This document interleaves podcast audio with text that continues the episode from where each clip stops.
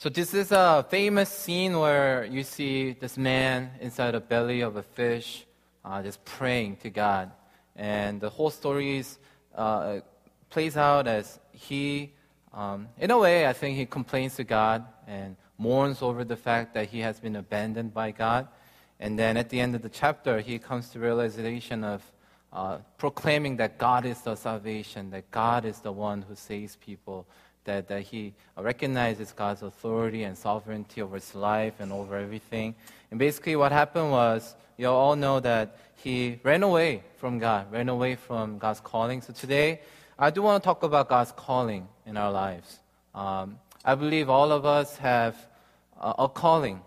Okay, we all have a calling from God that we received, whether at the moment of our salvation or as you went to different conferences or retreats or even through your own devotions that you have received your calling.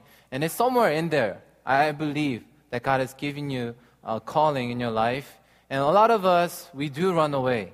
A lot of us, we don't run away, but we don't do anything about it. And today, I'm going to deal with a different situation of how people responded to God's calling. Of course, we're going to talk about Jonah, but I'm going to be talking about different people uh, in the Bible. So if you can just follow me, uh, I'll read a couple verses from chapter 2 of Jonah, and then I'll move on from there. So this is Jonah's prayer. From the inside of the fish, Jonah prayed to the Lord his God. He said, I, In my distress, I called to the Lord, and he answered me. From the depths of the grave, I called for help, and you listened to my cry. You hurled me into the deep into the very heart of the seas, and the current swirled about me. All your waves and breakers swept over me. I said, I have been banished from your sight. And then he says, Yet I will look again towards your holy temple. So the picture that I want you to see is a person who was in the presence of God. He walked in the presence of God. He had a relationship with God. He clearly knew what God was calling him to do. So he runs away from it. And here he is in his distress calling out to the Lord. So the question and challenge I want to tell you first thing is in your distress, what do you do? When you're having a hard time, when you feel like nothing's going right, and you feel like you're not doing God's will, and you want to serve God, and nothing is going right, and everything's just falling apart, what is the first thing you do? Because today you find Jonah in the belly of a fish. I mean, we hear about the story over and over again, but this is not a natural thing. This is a very supernatural moment. This is a miracle. Okay? Talking about a miracle, here's a man who's in the belly of a fish. If you ask for a miracle, this is a miracle that you have to talk about. There he is in the midst of a miracle calling out to God. So sometimes we wonder when we're having a hard time, God, what's going on? But even at the moment, God might be doing something amazing in your life. That itself can be a miracle that God is doing in your life. We just have to see it in a different angle. Did Jonah know that? Perhaps. Did he have no idea where he was? I'm sure it was smelly. Maybe he had no idea exactly what had happened. But one thing I knew, one thing I know, one thing you know, and one thing he knew is that he had nowhere else to go. And sometimes we have to come to this point of life. We have to be stopped at a point where we have nothing else but God. Because at that moment, you start to seek God. A lot of times, we, yes, we go through hard times in life. Yes, things fall apart.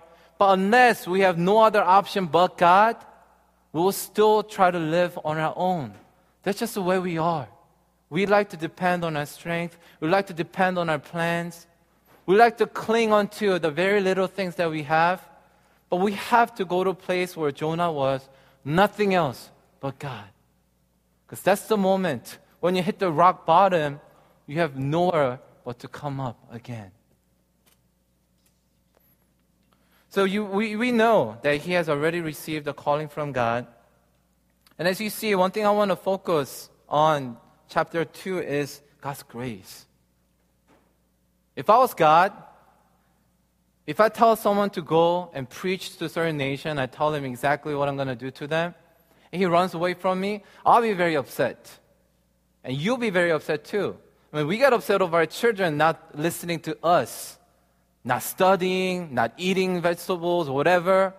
We get upset over little things, but God showing His grace and mercy, this is what I call outrageous grace. This is, we can't understand this amount of grace that God is giving to this person named Jonah. But did you know that we all receive that kind of grace? Even right now. How many times do we run away from God? How many times do we run away knowing exactly where God wants us to be? And yet we turn around, we go the opposite direction of where God wants us to be. That's what Jonah did. So if you can follow your outline, I have listed a couple people here. So I'm going to be talking about Jonah, I'm going to be talking about Isaiah, I'm going to be talking about this person named Ananias. If you're following your M'Cheyne, and I'm, I'm pretty sure more of you are following M'Cheyne now that we, we just have begun, right? I'm sure you read this person named Ananias. He was such a wonderful person. His name is only mentioned once in the Bible, only a couple verses. But the things that he did for Saul before Saul became Paul, he was a deciding factor in a way. And then, of course, we're going to talk about Abraham. And then later, I want to ask you what about you? What is your calling in life? So, first, Jonah chapter 1, verses 1 2 says, God says clearly, go to Nineveh. Go to Nineveh. What else does he have to say? Go to Nineveh. It was an actual place. He said, go there. But he ran the opposite direction. And let's look at Isaiah chapter 6. I'm sure you know this story very well. So Isaiah comes into the presence of the Lord. Okay? And he hears God saying this Whom shall I send? Who will go for us? And as soon as he hears it, he says, Here am I. Such a contrast, right? Such a contrast.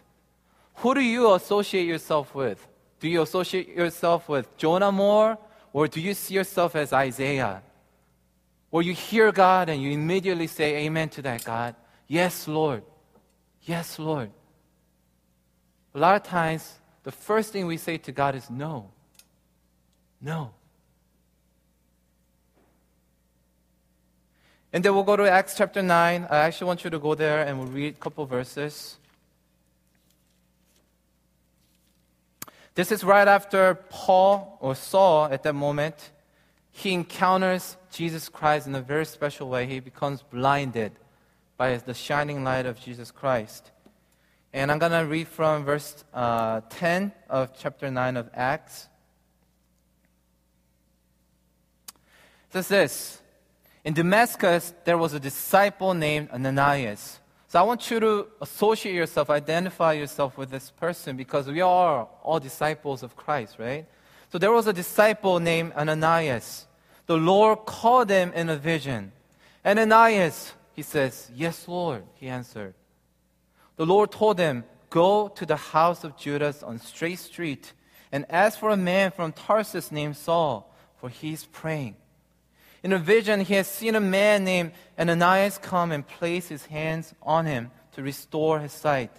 Lord, Ananias answered, I have heard many reports about this man and all the harm he has done to your saints in Jerusalem. So he was scared. He was scared. He knew exactly who this person was, he knew exactly why he was there. He was scared because this person could easily kill him, report him to get killed.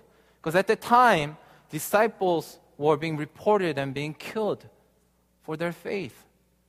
So just imagine that calling. This is not something that we can compare to. Yes, we get called to missions, and some people get called missions to where you could actually have to risk your life. But this person actually had to risk his life in order for him to go pray for someone. Let's think about that for a moment. Talking about a tough missions, talking about a tough calling in your life, what could be more tougher than this case where he doesn't know whether he's going to live after he sees this person? He was scared to death. Did you know even Jonah, when he was called to go to Nineveh, God says clearly to preach, uh, preach against their wickedness. So this wasn't an easy task. Yes, we can, we can point fingers at Jonah. Why didn't you go? Why didn't you just follow God when God said to go? Why didn't you just go? Because the message he had to share wasn't an easy message. His, he had to preach against these wicked people. He had to go and tell them, You're sinful, you're sinners. He had to proclaim judgment. So it wasn't, it wasn't an easy calling. What about Isaiah? Same thing. He says, Whom shall I send? Who will go for us? To do what? To proclaim judgment. Judgment. It wasn't easy. And to that, he says, Yes, Lord. Said, Yes, Lord, I'll go. So I want to tell you that God's calling is there, but a lot of times it's not easy. It's not so easy for us to say yes because we know so much. Because we know the task ahead of us is not easy road. That's why, that's why we need to cling on to God even more, right? Right? I think that's why God gives us this kind of calling. If, if His calling is so easy, where we can just do everything on our own, in, in one sight, we know everything, we understand everything. God, I got it. I got it. I know what to say.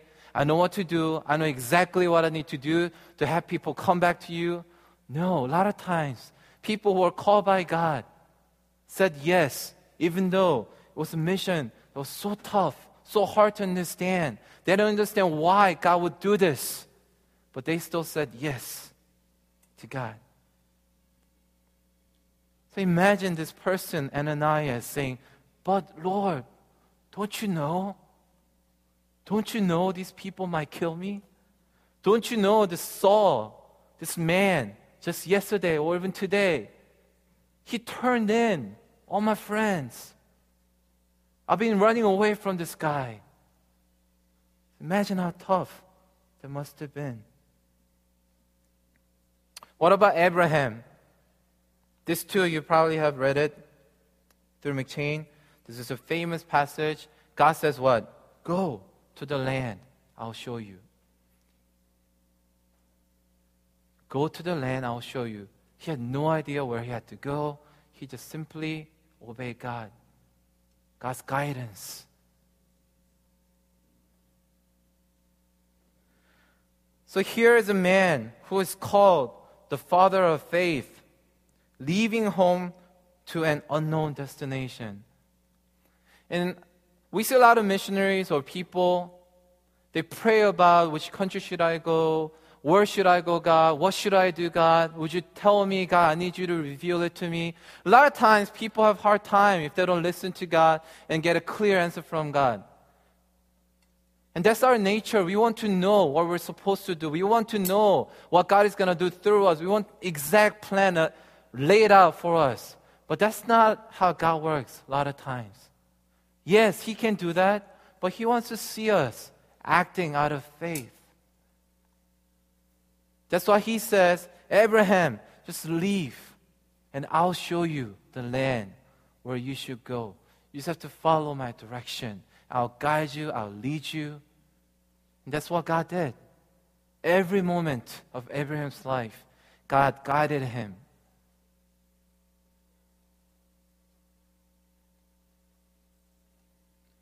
So go down to number three. We already saw different responses. Someone ran away from the Lord, but someone like Isaiah has said, Here I am, send me. They're obedient to God. And number four, God's heart. So in order for us, uh, for us to respond to God's calling, we really have to understand God's heart. Okay? The core message of why, the core reason of why God is sending us, why He wants us to go preach, is that that he loves people. He has compassion. Did you know that's the message of Jonah? The message of Jonah is love, grace, redemption. Because Jonah didn't want these people to come back to the Lord. Remember what Pastor Sarah said?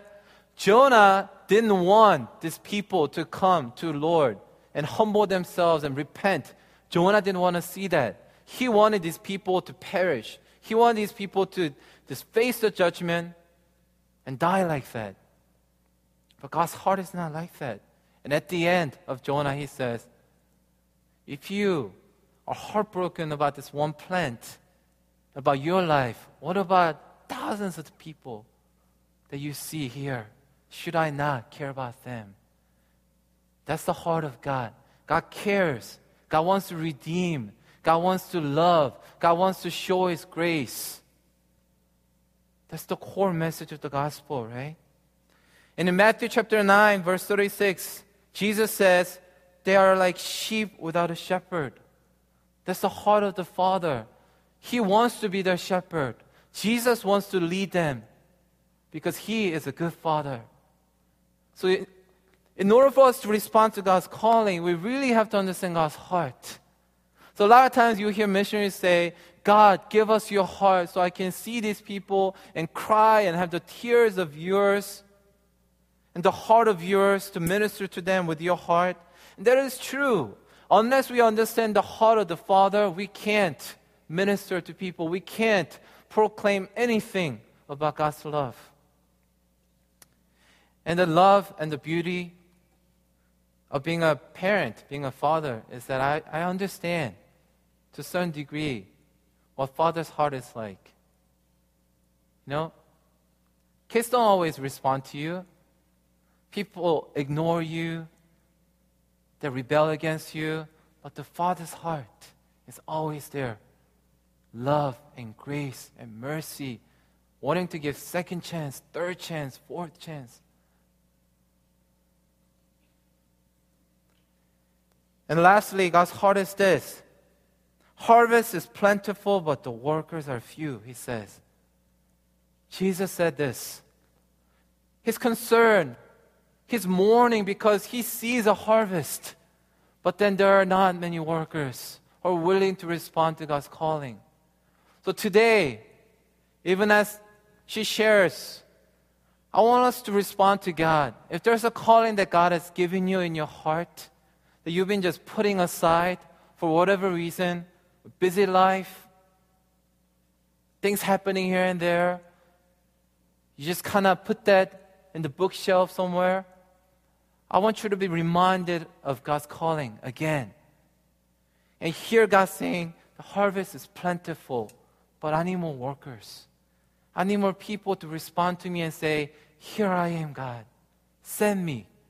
I don't exactly know where that is, but send me, Lord. Send me.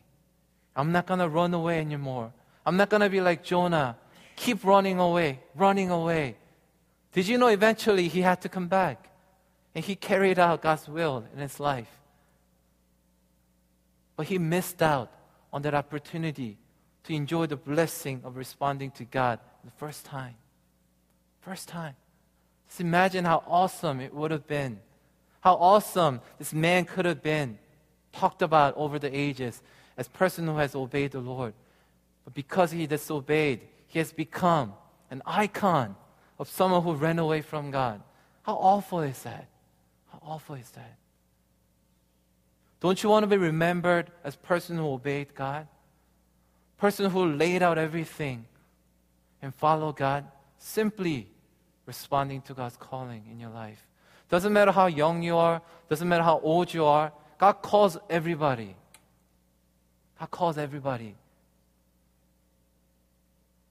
It's up to you and me. Because Jesus says, Go therefore, make disciples of all nations. That's the calling that God has given to all of us. So if you're like uh, Ananias, if you call yourself a disciple of Jesus Christ, when God comes to you and says, Go, Go. I wish we can all stand up and go, even though the road ahead of us is tough at times. So let me pray for us, and I'm going to invite um, the speaker to come up and share her story.